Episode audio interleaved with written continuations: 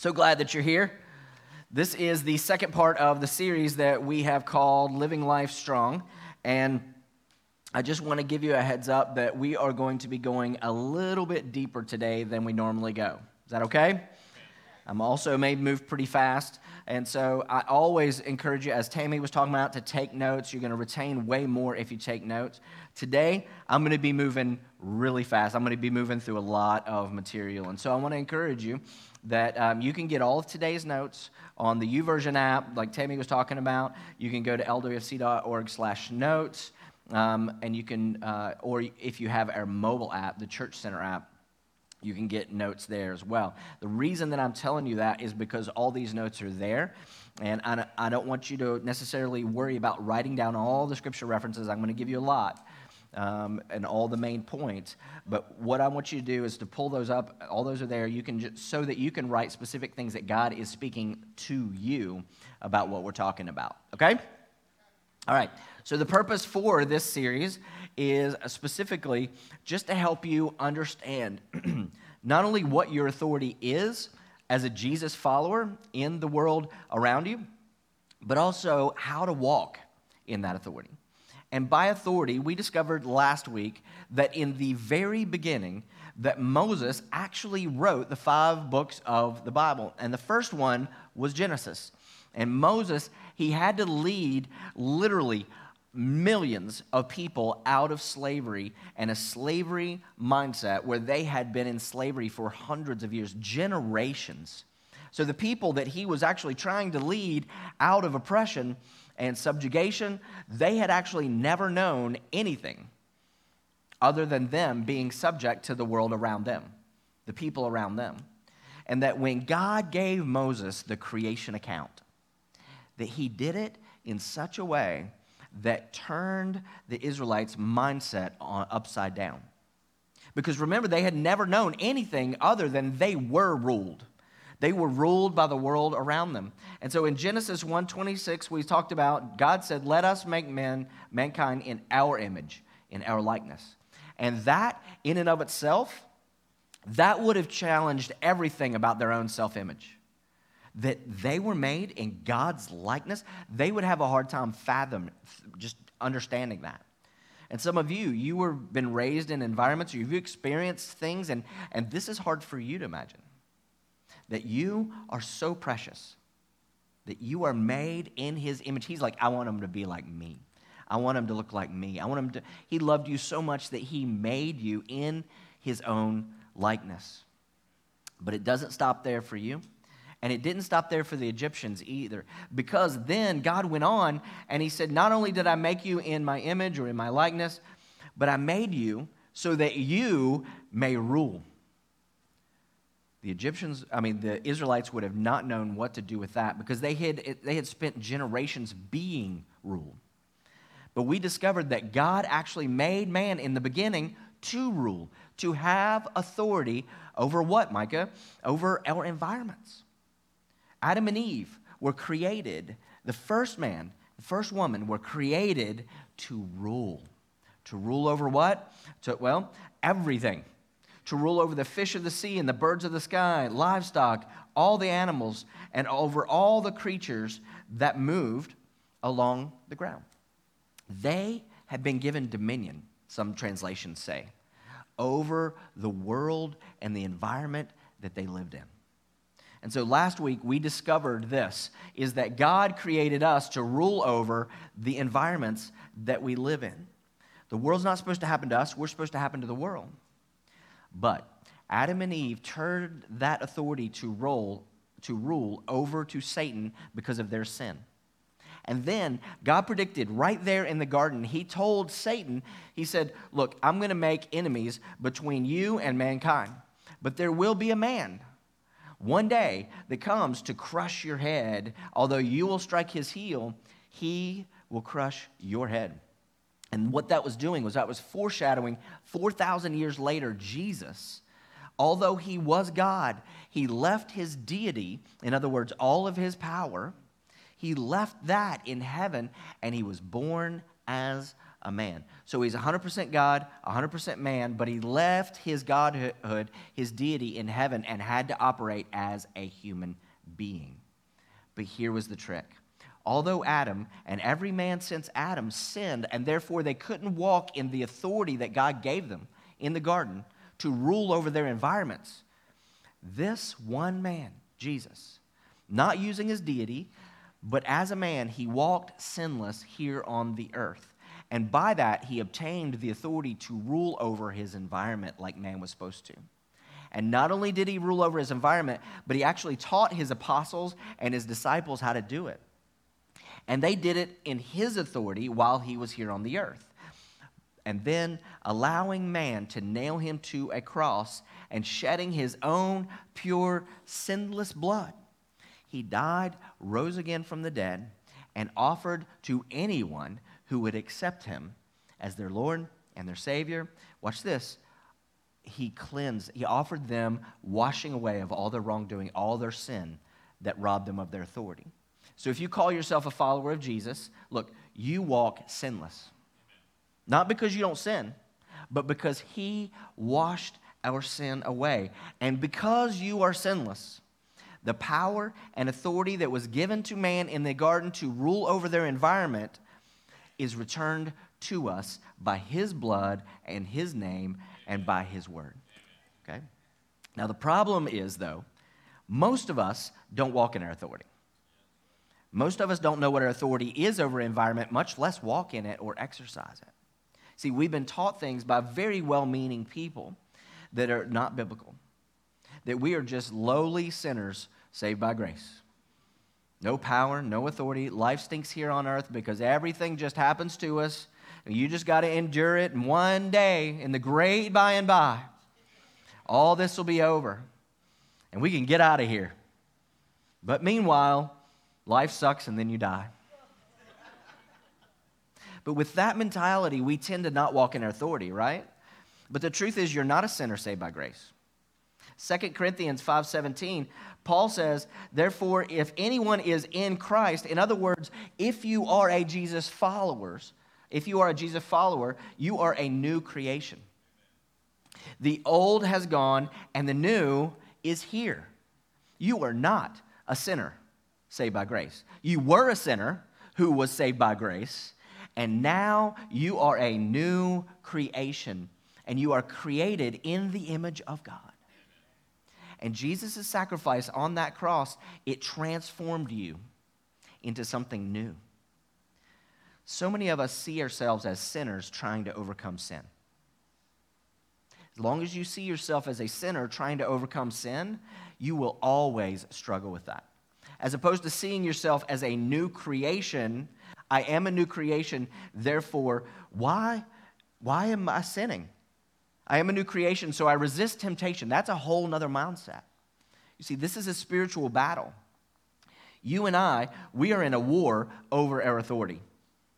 See, you got to understand that we are in a war over our authority. Satan had it, Jesus robbed him of it, gave it to you, and now you're in a war over it. Because remember, God gave authority over to man, he gave it to Satan, Jesus stripped it of, from him and gave it back to us. So he's ticked off.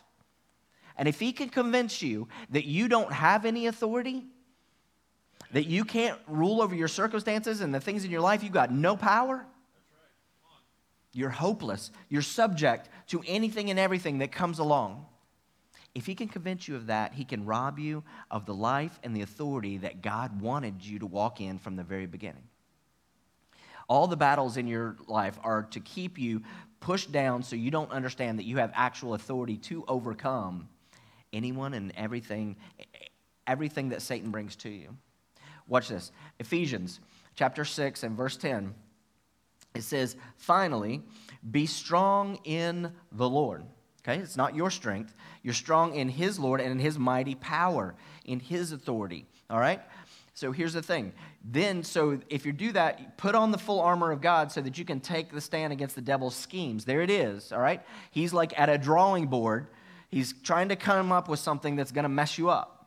Okay, he's got schemes. For his struggles are not against people, flesh and blood. I know you think it's your husband, you think it's your wife, your kids, It's not your parents. It's not your boss.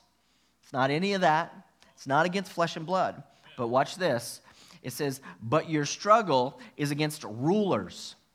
Now, notice within every one of these things that the Bible uses, these words that he uses to describe the, the demonic realm, they're authoritative type terms, okay? Rulers, authorities, powers of this dark world, and against the spiritual forces of evil in the heavenly realms. Another realm. There is another realm. It's five times in the book of Ephesians alone that the book that Paul uses this phrase, heavenly realms. So, is there another realm? Yes, there is. You see this realm, but there is another realm where activity is happening. Because remember, what happens in the unseen is as important as what is, you can actually see. So, there is a heavenly realm. And the higher you want to go, the deeper you have to go in understanding it. Okay? So then it says, therefore, put on the full armor of God. Since all that activity is coming against you, put on the full armor of God so that when, doesn't say if, it says when the day of evil comes, it's coming. And my job is a, as a pastor is to make sure you're prepared for when the day of evil comes. All right? So it says, so when the day of evil comes, that you may be able to stand your ground, and after you have done everything to stand, Stand firm then, with the belt of truth buckled around your waist, with the breastplate of righteousness in place. These are all defensive weapons that you have, okay? With your feet fitted with the readiness that comes from the gospel of peace. And then, in addition to this, take up the shield of faith, which with you can extinguish all the flaming arrows of the evil one. All right? So you've probably seen those pirate movies, right? Where they have fire on the end of the arrows and they're shooting them. Fiery arrows, fiery darts that are coming at you non-stop. nonstop. Then he says, so, take, so the devil has these flaming arrows, so take the helmet of salvation and the sword of the Spirit, which is the word of God. So notice, he has arrows. You got a sword. Well, I don't think I believe in the devil. Well, I'm sorry, that doesn't make him go away. And then he says, pray in the Spirit on all occasions with all kinds of prayers or prayer requests. Here's one thing that I want, to hopefully, your eyes are open to. Prayer is not just me communicating with God, it's also confrontation with the devil. The devil is real, okay? So he's not a symbol in Scripture, he's actually an entity. He's a person, he's real. Studies say that 50% of all Christians don't believe in a literal devil. Well, that's exactly what he would want you to believe, right? In fact, 2 Corinthians 11 14 says, No wonder, for Satan masquerades or hides as an angel of light. He's hiding. And I think that the enemy would not want you to understand the reality of that because he's trying to rob you of your authority. I remember as a teenager, my dad coming back from a mission trip on Africa or from Africa, and there were these devils that would manifest themselves in people You could see them. And the joke was when you cast a devil out of somebody in Africa, they come to America because nobody believes that they actually exist. They can run rimshot over everybody because nobody believes in the devil. And so I'm telling you that the devil is real. And you've got to know that he wants to destroy you because he, of your authority. Even Jesus himself in John 10:10 10, 10 says the thief, that's what Jesus liked to call the devil. The thief comes only to steal, kill, and destroy. Okay? 1 Peter 5 says, Be alert and sober. Be, in other words, please don't be asleep. Please don't think this isn't re- this is not real. Your enemy, the devil, prowls around like a roaring lion, looking for somebody to devour. And then watch this. How do you stand up against the devil? Then it says, So resist him, stand firm in your faith. Why? Because the devil responds to higher authority. Because he is an authority and he operates as in a principality and dominion kind of realm. And what gets his attention is higher authority. 1 John 4 4 says, The one who is in you is greater than the one who is in the world. So you have authority because of Jesus over the devil and everything that he, come, that he has against you. And so here's what I want you to understand today. It's very important, all right? Here's it. You have been given weapons to exercise your authority. Okay? Say it again. God has given you weapons. You're in a war. God has given you weapons. We're going to discuss what they are in a minute, but I want you to see that God has given you weapons so that there's a reason why, so that you can exercise your authority in the environment, in the world that you live in. All right? And the first weapon that we have, it is a powerful weapon, and that is this it's the name of Jesus. If you remember last week, we talked about Jesus himself. He said, he said this in Luke 10. He said, uh, so he sent 72 out. He sent disciples out to do ministry, and they returned with joy, and they said, God, Lord, even the demons, we had such a great time. Even the demons submitted to us in your name. And Jesus like, really? You're excited about that? I got a lot more for you. He says, actually, I was there when Satan fell. I saw it. And when he fell, he fell like lightning. And so, look, when God decided to, to beat the devil, here's how long the war lasted that was it. It wasn't like a Lord of the Rings battle scene that goes on for hours. All right, that was it. This is not the good side versus the dark side, and it lasts forever. No, this movie lasted a millisecond. This is his authority that he gave us. It says he saw Satan fall like lightning, and then now that he's fallen, I have given you that same authority to trample on snakes and scorpions. Those are demonic metaphors, and to overcome all the power of the enemy, and nothing can harm you. This is your authority that Satan battles you over. Philippians 2 says it this way At the name of Jesus, every knee will bow in heaven, on earth, and under the earth. Okay, so it's here, it's there, it's everywhere the devil operates. Okay, Oper- don't operate in your own power, operate in his authority. Okay, your second weapon is the blood of Jesus. That's the cross. Now, I've talked about this, that this is the whole reason we even have authority, is because his blood paid for our sin. So I'm not going to go into this a whole lot. But Revelation 12 says that they triumphed over him, the devil, by the blood of the Lamb and the word of their testimony. So, why is the cross so powerful? Watch this. Sin is what gives the enemy power. And Jesus paid for all the sins on the cross. It was the ultimate defeat. You want to tick off the devil? Just remind him of the cross. Uh, uh, uh, uh. The blood of Jesus has paid for all of my sins, past, present, and future. And you, sir, are already defeated in Jesus' name. Amen. He hates that. Ticks him off. I like it. And of course, the last one is this it's the Word of God. So you got the name of Jesus, you got the blood of Jesus, and the Word of God. Now, watch. When Jesus was fighting the devil in Luke, uh, Luke 4. Jesus had been fasting for 40 days. And it says that the devil, as a person, came and tempted him. And in verse 3, it says, The devil came to him and said, Hey, if you're the Son of God, tell this stone to become bread. Now, notice he questioned who he was. It's about authority, all right? And Jesus, using his authority, he says, It is written. And he quotes a passage from the Bible, from Deuteronomy. And he says, Man shall not live on bread alone. And then the devil led him up to a high place, and he showed him in an instant all the kingdoms of the world. And he said, uh, I will give you all their what? Authority and splendor as it has been given to him. This is what happened in the garden, okay? This is where Adam and Eve handed him the garden, in the garden, the authority. And at this point, Jesus didn't die, hadn't died on the cross yet, so he still had it. And he says, And I can give it to anybody that I want if you worship me, it'll all be yours. And then in verse 8, Jesus answers, once again, it's spiritual warfare, okay? It is written, the Word of God. And then he quotes from the Bible once again worship the Lord your God and serve him only.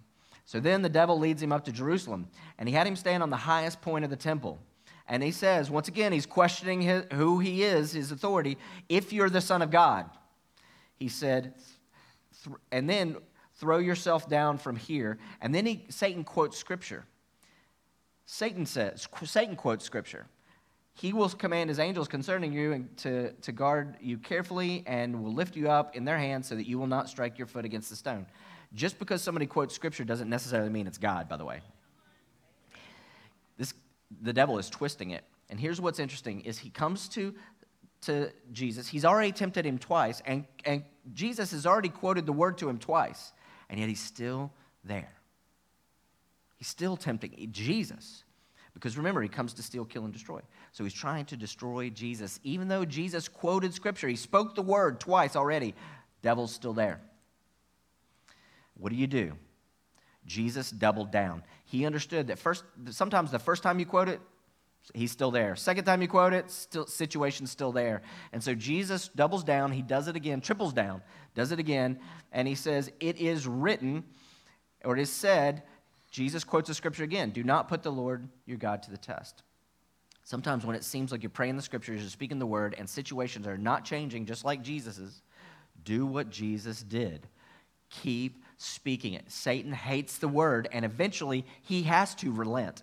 But he doesn't want you to know that. Well, this isn't working. No, the word defeats the enemy every single time. But sometimes it, it requires consistency from us, even when it looks like it's not working keep standing. This is spiritual warfare over your authority in Christ. And this is Jesus modeling for us how to practice spiritual warfare. Quote the word, pray the scriptures. Okay? So then it says, when the devil had finished all his tempting, he left him until a more opportune time. This is key because here's the thing you can stand, you can pray the scriptures, you can speak the scriptures, you can quote, quote the scriptures, you can see your healing, you can see the situations change, and he'll leave. Well, why does he keep coming back, Micah? Because he's looking for a more opportune time. He's looking for a crack. He, he'll stand by and he'll scheme and he'll wait for a crack so he can come back in and do what he's done for millennia. But the point I want to make is this is that Jesus used the word in his attack. He didn't yell at him and scream at him for hours. He spoke the word to him. It, in Ephesians 6, it's the, the word is the only offensive weapon in the Word of God. And I'm going to tell you a problem that's going on right now in our churches across America, and that is that we've got to know our Bibles. Don't stop reading the Bible, the Word. You have to have that weapon in your arsenal. And I'm afraid that we have a whole generation of people that are becoming somewhat biblically illiterate, Christ followers that don't know his words. And look, I know that's my responsibility as a pastor, but it's not just mine. I need all of us to wake up in the morning and find some swords, find some weapons that we're going to use. You need to have a verse, right? That when a situation arises, you know what to say. You got battles going on in your life, you say, no, no, no, no. Nope, Romans 8 38 says, I am more than a conqueror through him who loves me. I control, I have rule. You got money issues. No, Philippians 4:19 says, My God will supply all of my needs according to his riches. Are you getting it? You got to have a verse when situations come up. Anxiety, trying to attack you you know, or you're tempted to be afraid. No, the Lord is my light and my salvation. Who am I going to fear? You got to know the Word of God. And, and you got to read the one year Bible, not just to check off the box, the, you know, your quiet time box. No, you're pulling out swords. I know where I'm going to use that one. Oh, I'm going to mark that one because I need to remember that. When sickness is trying to attach itself to me, no, no, no. No, God forgives all my sins and heals all, all my diseases, right? We've got to have the word in our life. When you go to the dentist, crown him with many crowns. You got a verse for everything. Psalm 81 does say, Open wide thy mouth and I will fill it. There, there's your dentist scripture right there on the way to the dentist. You got to have one for everything. All right. I gave you three weapons. I want to give you three things to do every day, okay? Three things to do every day for spiritual warfare over your authority. All right? Here it is. Number one, daily submit yourself to God. Like, literally daily. You want to defeat the devil and the circumstances in your life over you and your family? Your authority is only as strong as your relationship with God. And I'm going to show it to you in the Bible, okay? James chapter 4 says, Submit yourselves then to God. All right? Period. Submit yourselves then to God. Now, if you'll do that, then you can resist the devil and he will flee from you. You really are as only you're only as successful as resisting the devil, so he'll flee from you when you've done the first part of that. Submit ourselves to God. All right, that's the order. It's your relationship with God that gives you the authority. I don't come in the name of Micah. I come in the name of Jesus, that I've spent time with him, I've surrendered my life to him daily, I've given my life to him, and then I can walk in authority, and I'm not walking in the power of Micah. I'm walking in the power of somebody who is fully surrendered to the cross, my Lord Jesus Christ. All right? Okay, number two. This is important. Close any open doors that might give the enemy access. This is on us, okay? Close the doors. Now, let me explain. Are we really responsible sometimes for the enemy attacks? Absolutely, we are. Paul, in the first book of Corinthians, look, they had to discipline somebody. You can read it, 1 Corinthians 5. They had to discipline somebody. He had a moral failure. See, God, but God is also a restoring God. And so now they're start, they've started to restore this guy in, this, in the next le- letter, Second Corinthians, and praise God for restoration. We believe in restoration, don't we? The Bible does not teach council culture. If you've ever made a mistake, we don't want to ever hear from you again. No, actually, it's much different in the Word of God. If you've made a mistake and you have learned from that mistake and you've repented for that mistake, we serve a God of restoration. And so, what Paul's trying to do is now convince the church hey, you guys were hard on him, and I asked you to be hard on him, and so you did a good job. But now he has repented. He's turned. And so he, he talks about it and he says, So anyone you forgive, I also forgive. All right? And what I have forgiven, if there was anything to forgive, I have forgiven in the sight of Christ for your sake. He's just trying to convince them hey, come on, let's, let's get into forgiveness mode. I know that you're affected, but we got to get over it. And then, watch this. Why do we do that? So that Satan might not outwit us, for we are not aware, unaware of his schemes. He says, if you don't do this, if you leave this unforgiveness door in your heart, you are letting the devil outwit you. Amen. And if you let him outwit you in this way, it will steal your authority. And Ephesians 4 says it this way In your anger, don't sin. It's okay to be angry, but don't sin. And don't let the sun go down while you are still angry. Why? Because you'll give the devil a foothold. You're leaving a crack. He's waiting for more opportune time. Well, I mean, we all get angry. I get angry. You just can't leave it there because you leave open doors.